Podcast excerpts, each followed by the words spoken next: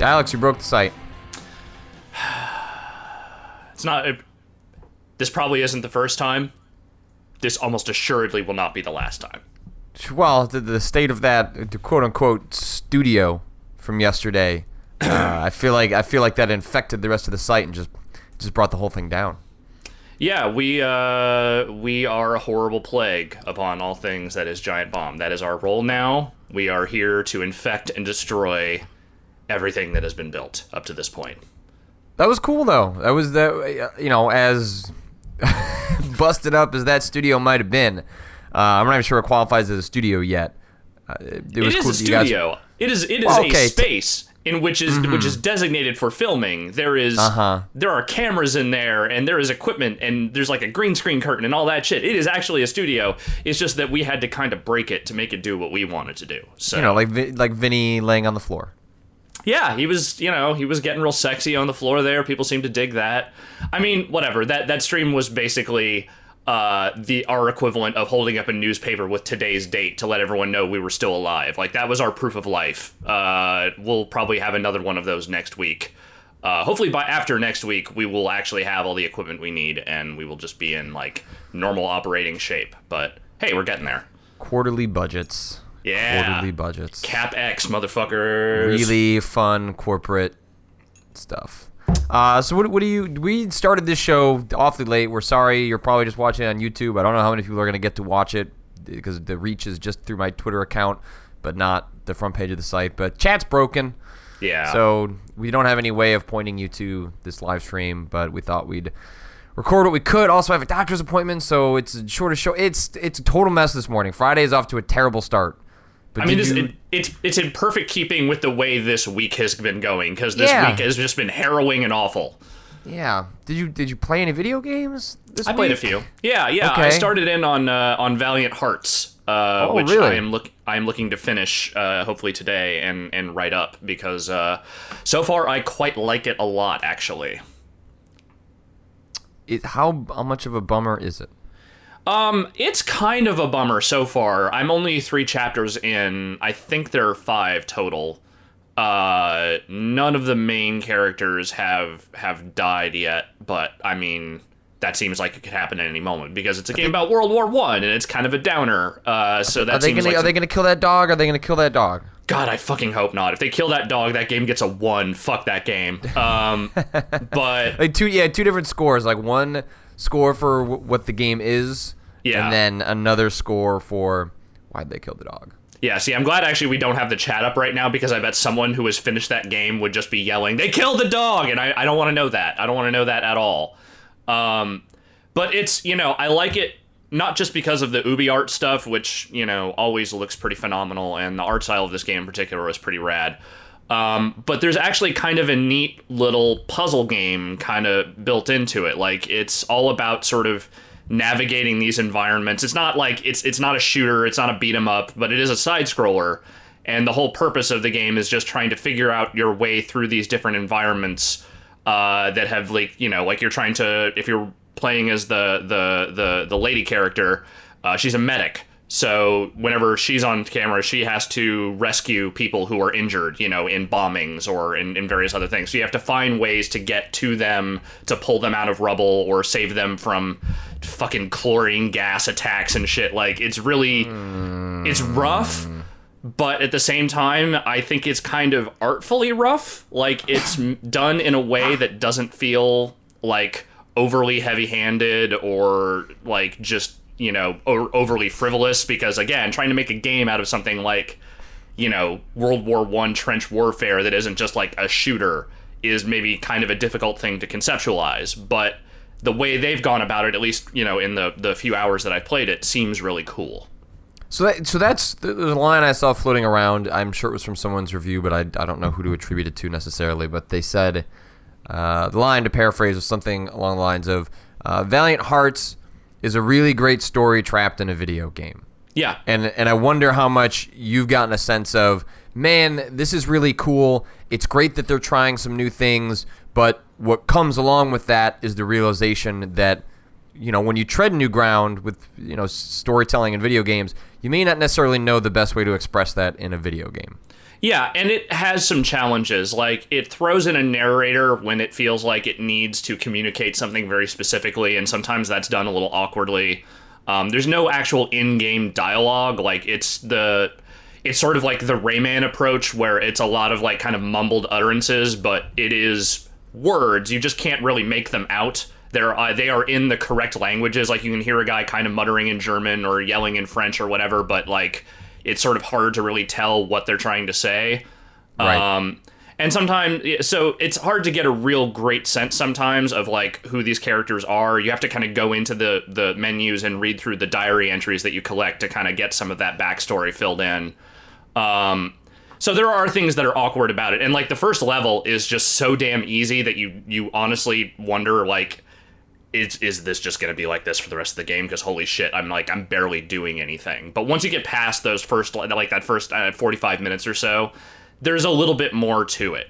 It's not a hard game by any stretch. It is not even a super challenging game. It is just sort of here are these puzzles these worlds that you kind of have to figure out how to get through. Some of it's a little bit you know it takes a few minutes to figure out but like none of it's that hard Are, are the puzzles like find an item, bring the item? Like, w- w- what are we talking about when we when you say puzzles exactly? it's like okay you have to get from say one building to the next building and there is a big pile of flaming wreckage sort of attached to a wire somewhere that you have to figure out how to get rid of in order to do that you have to go down walk around find go down into a sewer uh, solve a couple of other small things which eventually will lead to someone helping you by giving you these bolt cutters which you can then use to go back and cut the thing and rescue the other person like that kind of stuff Okay, does that make sense that makes sense. Okay. and I, I can start to see how maybe like grafting on a lot of that stuff, which is you know maybe what we consider the gamey stuff. Yeah. Maybe could at some point take away from. The, the narrative, or you would just wonder why it's there. You know, it's Right. there because well, a video game needs that stuff. Yeah, it's it is awkward at times. Like I don't think it's perfectly realized by any stretch, but I think it's ambitious in a way that I think is kind of cool. Yeah. Um, and it's you know, I mean, if I'm comparing it to like other UbiArt games, for instance, like no, I'm not having as much fun with it, or I'm, nor am I as excited about it as say like either of the Rayman games, but. I'm enjoying it a lot more than say like Child of Light. I think that it has a much better balance of what it. or Watch Dogs. Wait, Watch what about Dogs. Watch Dogs? You're enjoying it more than Watch Dogs. I don't know. I haven't think played Watch would. Dogs yet. Also, I not think an you would, UbiArt though. game. I know, but I'm just like in terms of the ambition of Watch Dogs, Sure. not that interesting. No. Actually, not even that ambitious. I'd rather have a million of these UbiArt games that I find like crucially flawed in a bunch of ways. But Sure. goddamn, are they interesting? Yeah. Yeah, and I think this is a really interesting experiment. I, you know, we'll see how it pans out over the last couple of hours because I, I think I only have like two chapters left. But uh, so far, I'm very much enjoying it, and uh, I would, re- you know, it's a fifteen dollar game. Like, I don't feel like that's like a hard investment for anyone. Like, it seems like something worth checking out for that price. Yeah, I'm I'm definitely looking forward to, to checking it out. I've I just finished Shovel Knight because I reviewed it for the site, and How long is that game?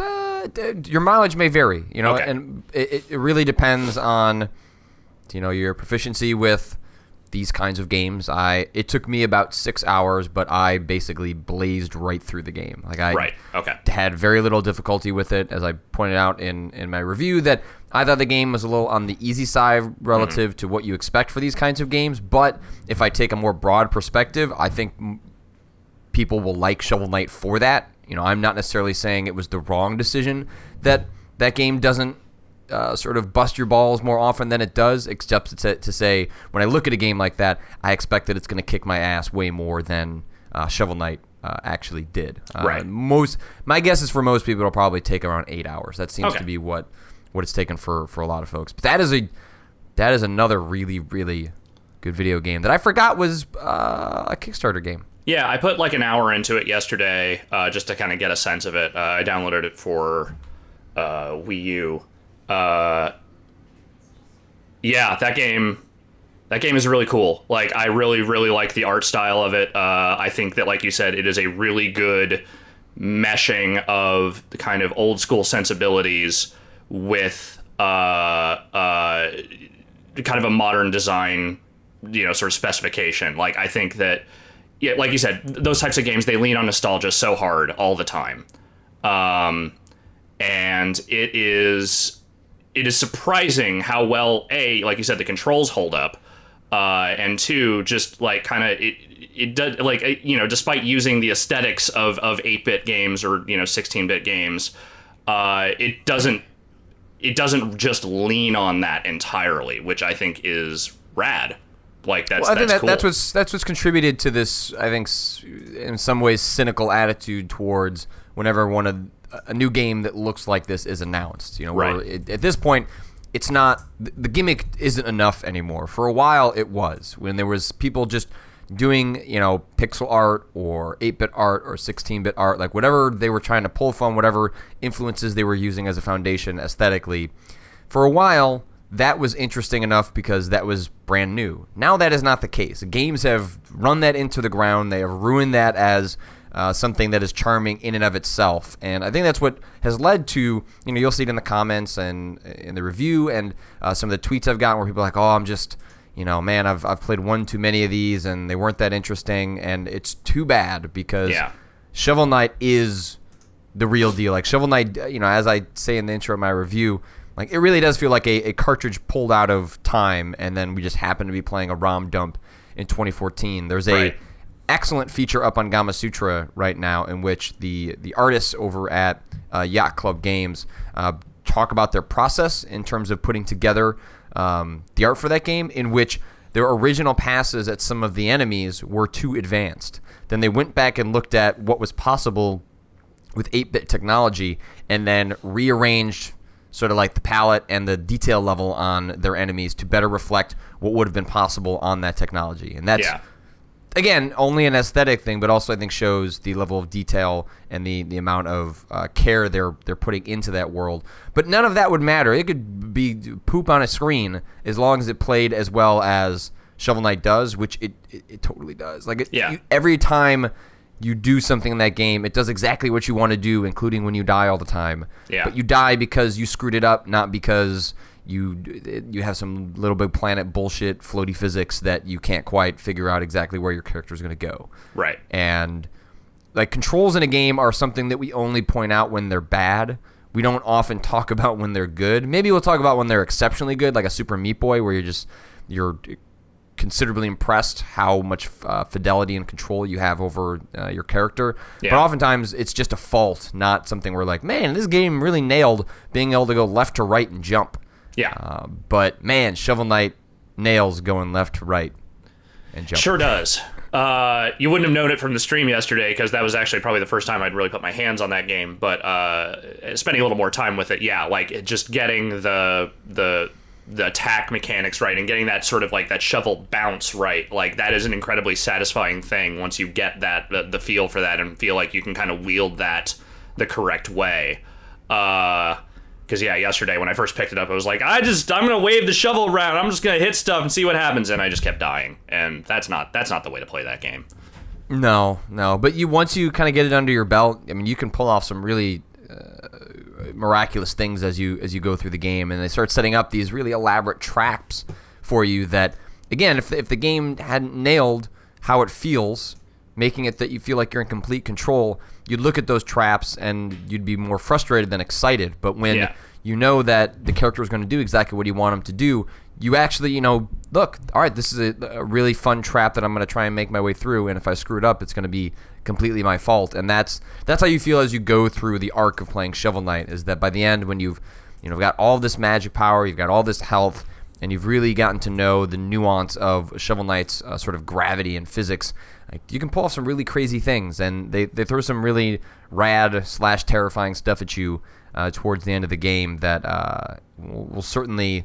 It, it didn't quite cause me to throw a controller, but yeah, some audible sighs were heard, and uh, that game's just it's really good. Also, it's got music from the split between two composers, but some of them are from the original composer of the Mega Man games, and Oh no shit! I goddamn, that, that music is good. Yes, It is really good. Yeah. Yeah, that's that's definitely like the first detail I noticed. Like as soon as I booted, I was like, "Oh man, this music is super good."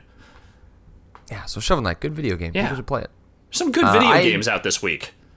There are, yeah, interesting games. I played Shovel Knight on the Wii U. That's the one I would recommend because the gamepad stuff is actually pretty good. And they, you know, you sw- end up switching between like 10 plus items uh, towards the end of the game, and just having them readily available on the gamepad is like super nice and convenient. The 3DS version also has that benefit, but it's a smaller screen. Right. And it's really nice to see this like 8-bit game, but rendered with 2014 technology, uh, outputting on a big ass TV. But that's just me. I've also heard the 3D stuff on the 3DS version looks amazing. And obviously, the PC may be just something that more people have than Yeah.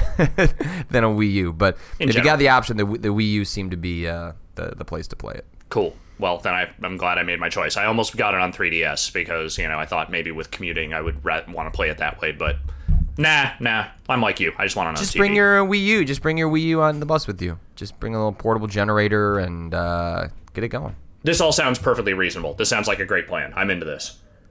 Uh, did you play anything else this week, or is that uh, That's pretty much been it. Uh, I went through the last of my uh, my Retron stuff and and have come out with no other cartridges that do not work. So I'm I'm pleased to say that 90% of the games, old games I own, uh, still work. Uh, now I'm just going to start having to add to that collection like a total psychopath. Um, but Yeah, I've, imme- I've immediately put the the Retron as a, you know, I, I don't have many things that, you know, like as you get older and people like want to, like you know, Christmas comes around and it's like you get old enough you can kind of get most of the stuff you want for yourself. So Christmas Yeah. gets like kind of weird. The Retron Five like is a, is definitely in a camp of I really can't justify buying that for myself, but I'd really like one. So I like I put that on an Amazon wish list. It's like, well, maybe I'll get that solved later this year. one of these days, mayhaps. It's a cool system. I just updated the firmware on it. Uh, you know, I didn't make any drastic changes or anything, but like, you know, yeah, the controller's not great, but it has support for the old ones. It seems to play all the game, nearly all the games that I have. Like, I, I don't know what else you could ask for a sort of bootleg, but kind of professionally made bootleg system like that. You know, like that's that seems like there are maybe a few things you could improve upon it, but it is probably the best realization of one of those types of systems I've seen. So, thumbs up from me. Sweet. Yeah, I can't think. Um, started playing. I played a little more Watch Dogs. I don't have anything to say about that. I'll keep doing that against uh, my better judgment. And uh, yeah, I pretty much want to start playing the, the game you're playing. That's kind of next on my list. Although, oh right, I downloaded Dynasty Warriors, the game that will get me fired from Giant Bomb. Patrick, what are you doing? I want to know What I've do you want to I've- know? I can just tell people- you why do people play these games. Because there is some thing Uh huh. in their brain Okay. where the idea of mindless repetition where you just stab tons of dudes that don't really fight back for the most part it just hits some strange malformed piece of the brain in a way that makes that pleasurable to them So why? Uh, and I explain to me don't- this. Why? Why we we we give sports games a pass for being like barely better, iterative franchises that come out every single year because they're sports, I guess. Like, but we give those games a pass. But Dynasty Warriors, which may as well just be like the Madden of what Oh, do they of call it? stabbing, The, yes. the Musou genre. I I forget what they call the genre, but like it's basically the same thing. Like, why is Dynasty Warriors the one that we dump on? Or is Dynasty Warriors like the equivalent of like furries in the geek hierarchy, where it's kind of the same thing, but it's the one that everyone just decides to make fun of for whatever reason? here's the thing. It's not that Uh-huh. i'm making fun of it because it's iterated in that way. Like lots of games are iterated that way. Like you said sports games are the same idea. I get that. That is not the issue. The issue is i don't find the act of playing it fun. Like that's that is and uh, you know i'm making jokes about malformed brains or whatever. It's like no it's it's fine. There is just a segment of people who find what that game does enjoyable the same way that i find playing football every year sometimes enjoyable. Um it's it just doesn't strike me that way at all because the idea of just running around these environments and stabbing dudes that don't fight back it don't matter how fucking many of them there are does not give me any joy. Like it just doesn't work for me and i don't think it works for a lot of people except for this very vocal very dedicated subset of people that fucking love them. And you know what good on them good on you for finding something that gives you pleasure that gives you joy that you like as much shit as I talk about those games, I hold no actual judgment of anyone for liking something. Just because I think it's dumb doesn't mean it's dumb. I just think it's dumb. I think those games are dumb. the only games in that series I have ever enjoyed are the Empire's offshoots because those add like a weird like tactical strategy element to the whole thing that gives it some context and makes me think, okay, at least there's something I can latch onto. The regular games just do absolutely nothing for me. That's just me. I really liked. It might have just been Launch Fever, but was it Kessen? Is that the name of that game? You know what I'm Oh, talking I about? remember that game. I don't remember anything about that game. Is that right? Is that uh, Kessen? That I sounds right. my- PS2. That sounds correct. Yeah, Kessen. It's a real time, well, real time tactics video game. I don't know if that means it's a strategy game like Command and Conquer or whatever, but I remember liking that game. That Yeah, was also sure. made by Koei. I don't think I ever played it. Um, but yeah, Yeah, so, so, I- so look, I might hate Dynasty Warriors. I'm not promising that I'm going to go into this uh, horrible uh, job destroying adventure and come out with it going, oh, I get it. These people aren't crazy. But I like the idea of trying to go in and figure out like what is appealing about this. It's got to be something beyond just mindlessly hitting the square button. So my job, what I'd like to do, is come out of it understanding what like what that is. This So is some cultural that's- anthropology that's what I'm type trying to shit. do. Yeah, yeah, pretty much. You should uh you should you should definitely tap Jim Sterling at some point because I know he's oh, don't worry. Like every time, every time I've mentioned like Dynasty Warriors, he's like Candyman. He just sort of Yeah. appears on Twitter, even though he has not been summoned. He, if there is someone that is, has a, a question about Dynasty Warriors, Jim Sterling is there to answer. So maybe we'll uh, like the end goal of this is for me to play, you know, like between five and ten hours of Dynasty Warriors, and then do uh, sort of a video piece on it, uh, kind of like I did with story about my uncle earlier this week. Uh, but maybe I'll have to do some sort of co-op stream with Jim Sterling, talking to someone that that really does like these games a lot. I think that would make sense. I don't think having me do it would make sense because the whole time No. it'd be like, so when do we get to the part that's fun? So when do we get to the part that's fun? Oh wait, there not one, and that's not fun for anybody. So you should find someone who actually enjoys those, and I think Jim would be a perfect choice for that. That's fun for me, but it may not be fun for for everyone. Not for an audience. Nobody wants to hear me just bitching about a game I don't like for, for endlessly. You know, it's like it's one thing for me to make a joke about it here, but it's like nobody wants to watch me play that game and hate it the whole time. That's not fun. So maybe we'll so maybe we'll do that. Um, well, let's go into some news. There was some uh, quite a bit of stuff that came out this week. Not a lot of really big news, but a No. lot of uh, smaller news. Uh, the one that, that caught my eye that uh, was earlier this week. So I never ended up redeeming the PlayStation Now code that I got handed out at E3, but a lot of people have. And one of the things that just changed was the pricing structure, in which there you, you didn't have to pay in order to stream many of the games that were on PlayStation Now as part of the beta uh, period. But uh, now you do have to pay as PlayStation Now uh, inches closer towards its formal launch, uh, at least in North America this summer. Although Sony's been hinting that there'll be some announcements regarding the, the rollouts for Europe at Gamescom. Uh, but so, uh, so I'm pulling from a, a, a Kotaku story titled "The PlayStation Now prices are currently insane," uh, in which, so let's say for example, uh, Final Fantasy uh, 13.2 um, on PlayStation Now, you can currently stream it for four hours for 4.99, seven days for 7.99, 30 days for 14.99, or 90 days for 29.99. As uh, the writer Jason Schreier points out, that you can buy the whole game right now on Amazon for 17 bucks.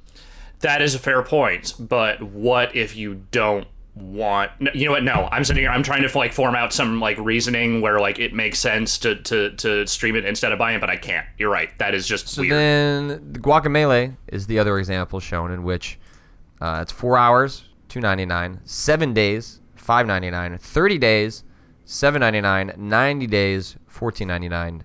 Despite the fact that the game is currently fifteen dollars on a PS3, so I think Sony find them like I think yes, and some level these prices are crazy. Although I think if you look at the prices, they're really just trying to push you into that seven day window. right I obviously four hours is crazy.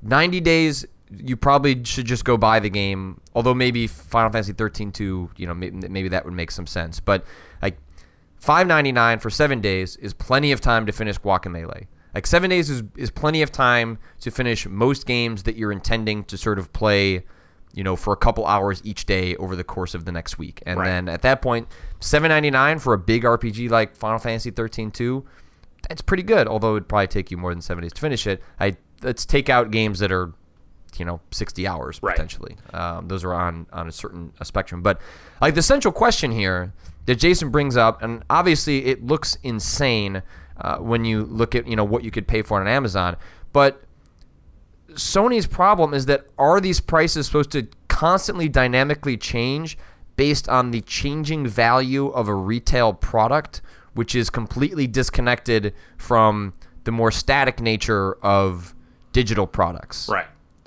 I to me this feels like a company that is doing something that is wholly unfamiliar to a lot of people because like the idea of PlayStation now like the idea of streaming games like this maybe not completely new but doing it in this format like on a console with like all these different games is still kind of a new uncharted thing and it doesn't seem like they even really know what it's worth like they are guessing. This feels like a lot of guesses as to what the time frame and the the the price should be. They may be completely wrong about all of this. I assume that they're just going off focus testing and some market research being like, "What would you pay for something like this?" And, you know, in reality, that could turn out to be the exact right numbers or completely the wrong numbers. I would hazard to guess that after three months, if this isn't really catching up, those numbers will change. But at this point, it feels like this is just them throwing some stuff out there and being like, hey, so here's what we're starting with. Let's see how this goes. Because again, they don't exactly have a good framework to work off of. It's not like there's another service out there that does exactly this the way they're doing it that they can just crib from, right? Am I forgetting something that exists out there that that is like this? No, I mean there are other uh, you know have other been other streaming experimental services, but nothing that's taken off. Like PlayStation Now will be the first big mass market experiment with a technology like this, and then also you know having to pay you know sort of like hourly rental fees. Like, Right. this is completely brand new territory. So I- you know. While Jason's headline may be slightly hyperbolic, I also it's this is also part of like the give and take with stuff like this is Sony will roll out what they think is fair or Mm-hmm. maybe they don't right maybe they they shoot for the high end and then see and which would make more sense right you would want to charge as much as you can get away with Sure. so you know that's how a negotiation works it wouldn't shock me if uh, Sony is putting up the extreme end of what they want to charge they kind of gauge how people respond they can claim it's a beta period Yeah. although I still think it's weird that you charge people during a beta period like that's I, that's that's that's part and parcel with games now. That's just what people do now. I know it's still gross, but you know it makes sense that they would start there and then move their way down because if they started cheap, you can't move your way up. People Right. are gonna Or you can, but it's much that. harder. Right. So I suspect that we'll see something a little more, you know, between free and this high end, something more in the middle. But I still think it's a really difficult question for them because that's constantly what's going to happen is that if you you'll see whatever the, the high end of 90 days, which is basically kind of like, you know, temporary ownership uh, for having it for, for three months, like are they just constantly going to get pummeled with, well, hey, I can go get this on Amazon. Like, at what point does Sony say, well, we're just, you know, screw that. That's not the metric we're using because the degradation of a retail product is completely different than, you know, how things are handled in the digital world, which are dynamic in their own different way. Right. If you're just looking at it as 90 days of any game for 29.99 seems like a reasonable number. Sure. Just putting those two numbers together, that sounds like a reasonable number. It's when you factor in things like Amazon pricing and, you know, like uh, the, like you said the degradation of pricing across the board for stuff like that that things get kind of hinky because that shit isn't universal. Like you never know how much a game is going to drop or how quickly it's going to drop. It just kind of it's at the at the whim of the publisher. So them not necessarily trying to adhere to that makes sense.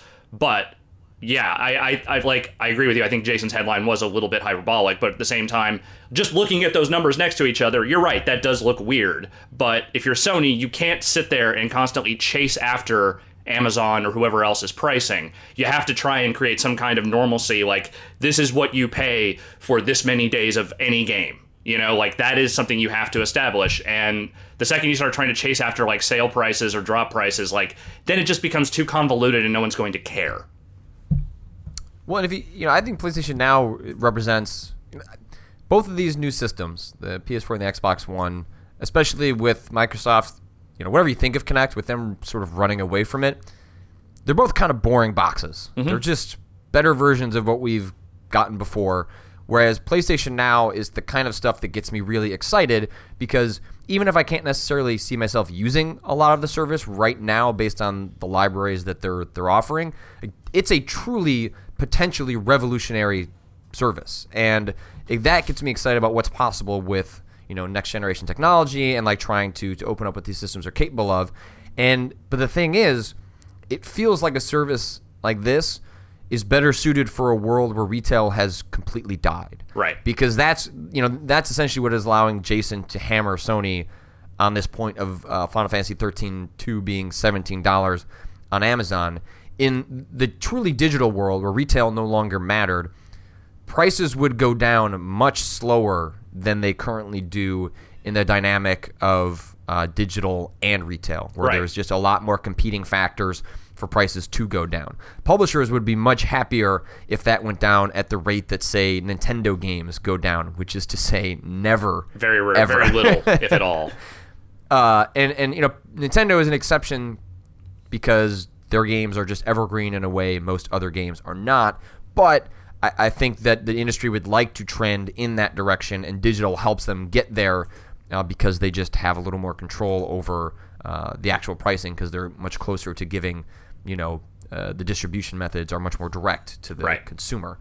Um, but yeah, I think it's interesting. I, I'm curious to see how all of this uh, plays out. For me, honestly, I'm mostly just waiting to see what the subscription service stuff pans out to be.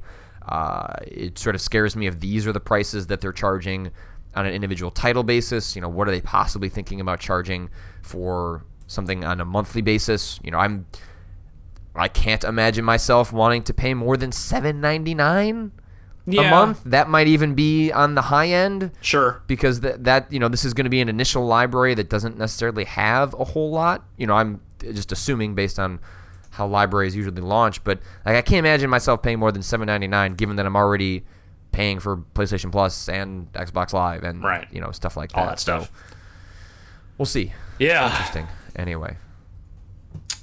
Um. The uh, E3 Games Critic Award nominees are out. Yeah. Evolve Blood, was the Bloodborne game. did not win anything. what didn't? Bloodborne didn't win anything. Well, it's in it's in the nominee for best RPG. Stupid. I know. Stupid. I still don't know how playable that game was. Like I assumed like they had to let some judges put their hands on it if it got it into was the nominee it was list. playable. What's it was that? playable. I can confirm that it was playable. Okay. I did not play it. I can confirm judges were able to play it. Okay. And not in the and not in the oh like BioShock Infinite's version of playable, which was here move around this room, but you can't do anything. People played Bloodborne. Yeah. Uh, you know, I wrote a thing about it. I made some comments on the awards. A lot of people in the comments of that story, you know, made uh, some points about whether or not E3 awards even should exist at this point or whether they ever should have existed. Uh, I'll let's just focus on at this point and do E3 awards really matter that much? I mean, other than for marketing purposes, not really. In my opinion, uh, it's like cool. Evolve got nominated for six awards. You know, uh, was it uh god uh destiny and and siege both got four. It's like you know there's a best online multiplayer category which seems like a really problematic thing considering you know the state of online games in that situation. Um I don't know. It's the, the thing that struck me most about you know the the the GCAs was that it really just felt like all the games that were big that were at the show got nominated for something, and part of that is because there weren't that many games at E3, uh, which sort of plays back into that whole does E3 even matter at this point point. But just to go to the awards specifically, I'd be curious to know what you think about this stuff, Patrick, because I you know as the years go on, I consider I start to wonder whether these things matter at all anymore. Yeah, no, I, I mean, I, I don't think the awards tell us very much. You know, I think awards awards are useful for sort of sifting through. They're like a curation tool, Right. basically, um, in in which uh, folks that have access to seeing all this stuff are able to be a conduit for uh, people that aren't at the show uh, to get a sense of what was worth paying attention to. And that's just increasingly not a thing that consumers need. They have access to seeing a whole lot of what comes out of E3, and oftentimes in a way that is more accessible than uh, what we're getting being at the show uh, itself. And given that there are just fewer and fewer games at E3, generally speaking, it's not like we're really helping people sift through a whole lot No. uh, in that way. And and that at some point it feels like the awards are more just perfunctory because well that's one of the things you do is you give out awards as opposed to uh, serving as any uh, sort of useful metric. Yeah. Yeah, I mean it's you know a lot of publications still do E3 awards of their own. You know, it, it's why you We s- we did a couple of years, did we but sort of we would give we gave out like a best of show. okay. I don't even really remember Did- that, but that's that that sounds like something that might have happened. Uh, I, when did we stop doing that? I don't. I'm not sure. That's how much. I I really feel like we gave out something to Bioshock. Maybe. I don't know. It just, you know, it, it's it's it I understand the purpose behind it, you know, but it, now it just seems like you said it seems less useful than ever. And then it leads to situations where you see, you know, trailers saying like winner of over 40 E3 awards, but like what does that even mean? Like That's like never meant anything. yeah, it's just it, it's just at some point that number becomes so insane and and meaningless that it just negates the the purpose they're trying to to to put there. And it's like I don't know, man. Like I I you know I played some good games at E3, but looking at that list, it's like I don't I does there need to be a best strategy category when there are apparently two strategy games at E3 period? Like it's just it feels like you're still they're adhering to a format that no longer fits the situation. It they're trying to genre classify things that don't matter as much anymore. Maybe it needs overhaul or maybe it needs to just go away. I don't know. One of the two. But you know i know we like judges week because it lets us you know kind of get out ahead of e3 and see some stuff you know beforehand so we kind of know what's coming. But I don't know if the, if that necessarily justifies the continued existence of of you know giving a best award to games that are not done, you know, or that just or even a show where there just aren't that many games. Yeah. I you know I. Well, given what's happening over at Game Trailers, maybe none of that stuff will exist next year.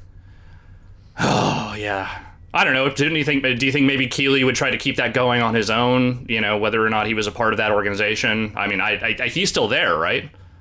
Yeah. Yeah. Uh, maybe we might get into be getting into two inside baseball at this point. Fair enough. Um, let's see. We got to wrap it up because I have to go to the doctor in a second. There, you know, Crytek seems like it's on fire. That Yeah, that's does not good. Seem like things are going well. There's all sorts of reports flying around and, in multiple outlets. If you try and pull one piece of information out of it, it just seems to be that uh, Crytek in general uh, seems to be not doing well Right. and wh- who knows what that means for the many games they have in development. They've announced a lot of games in the last like a month or so. They announced two before E3. Um, you know, not games on the scale of a Crysis, but No. uh, you know they're still developing Homefront: The Revolution, which you would maybe hope is in better shape because Deep Silver obviously would be you know funding some of that, but uh, a lot of the bad stuff seems to be coming out of Crytek UK where that game's in development. So Yeah. I don't know. I mean, it is a game more t- theoretically to their their specialty. You know, it's just a first person shooter that is story based. Like it's not, and a lot of the the stuff that was in those stories that I read was that they was a lot of their problems are the direct result of them chasing after trends and chasing after you know stuff that is not really in their overall wheelhouse, uh, like the whole free to play stuff. And you know, so maybe that gives some hope that front home front is something that they can maybe put together a little bit better because it's something that is you know familiar to them, but at the same time, yeah, just I mean, when you start hearing things like get people's getting emails saying like don't talk to press about any of this because you know just don't. Uh, that's usually not a good sign that things are, are, are in good shape over there. That's that's that's a, that's a real red flag. People like getting paid, as it turns out. Yeah, it's funny what happens when your paycheck stops showing up. You know, it worked out real well for 38 Studios when that started happening. Just- Uh, Oculus acquired Xbox 360 controller designers Carbon Design, which that's interesting. Oculus continues to acquire everything and anything I don't know if that necessarily means that Carbon is going to be making a controller for the Oculus Rift. That seems like that might be slightly extreme. Yeah. But who knows? I don't. I mean, it doesn't seem like they're trying to create their own console, so uh, a controller maybe might be a little much. But I wouldn't be surprised if those guys were working with Oculus on, you know, the Oculus looks kind of ugly. It does. It's it's a not a great looking thing. So wouldn't wouldn't shock me if they're trying to bring in you know some some folks that have made uh, some good looking piece of hardware in the past and, and trying to, to help them out uh, there. There also was like scuttlebutt about Oculus showing something they have not announced behind closed doors that maybe that's related to Could be. Carbon Could as be. well. Uh, oh, I'm excited about this. So I, I kind of fell off the Hearthstone train, but Mm. Curse of Nax Naxxramas. Yes. I'm not sure if that's, That's- how you that's pronounce it. A. Hearthstone adventure, their single player campaign stuff that they're going to charge for, uh, comes out next month, which I'm super excited for. Yeah. I feel like that'll get me back in uh, Hearthstone in a way that that I want to. I arguably don't care that much about the the single player stuff. I'm more interested in you know new cards, new uh, new new stuff to, to kind of throw into the mix because.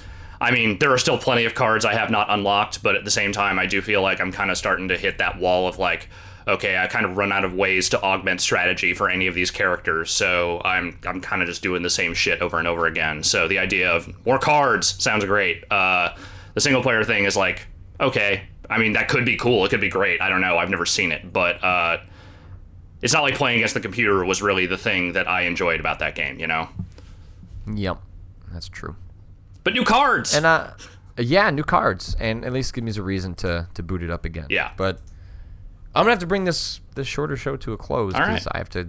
I tried to go to the doctor yesterday, and then they told me, Patrick, your appointment's tomorrow, and I was like, Can I get my five dollars back for parking on the street? Nope. the answer was no. The answer was no. So I'm gonna go be healthy. Go do that. Hopefully. Uh, and then, what are you up to this weekend? Anything? Anything in particular?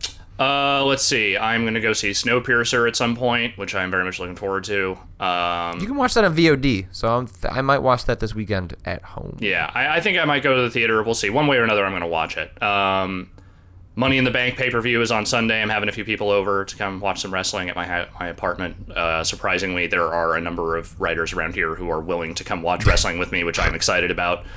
Um, other than that, no, I'm gonna play some more Shovel Knight. That's really all I got on my uh, on my docket. Yeah, I'm probably going to start. Uh, I keep wanting to say Valhalla Hearts. That's not what I want to say No, though. Valiant Hearts. Valiant Hearts. I'll probably start that this weekend. So, well, we'll be back uh, covering some of the stuff we couldn't get to uh, today because it's a bit of a shorter show, and hopefully we'll have a chat. But who knows? I don't know. Maybe the whole site will be broken and on fire still on Monday, but probably not. There were some apologies made by the IT people. There's something wrong with it. Sounds like a data center that handles uh, some stuff. So it's not even that our site's broken. It's something that our site is connected to That is broken. and I'm sure it'll get uh, sorted out today. But uh, Alex, I'll I'll talk to you on Monday.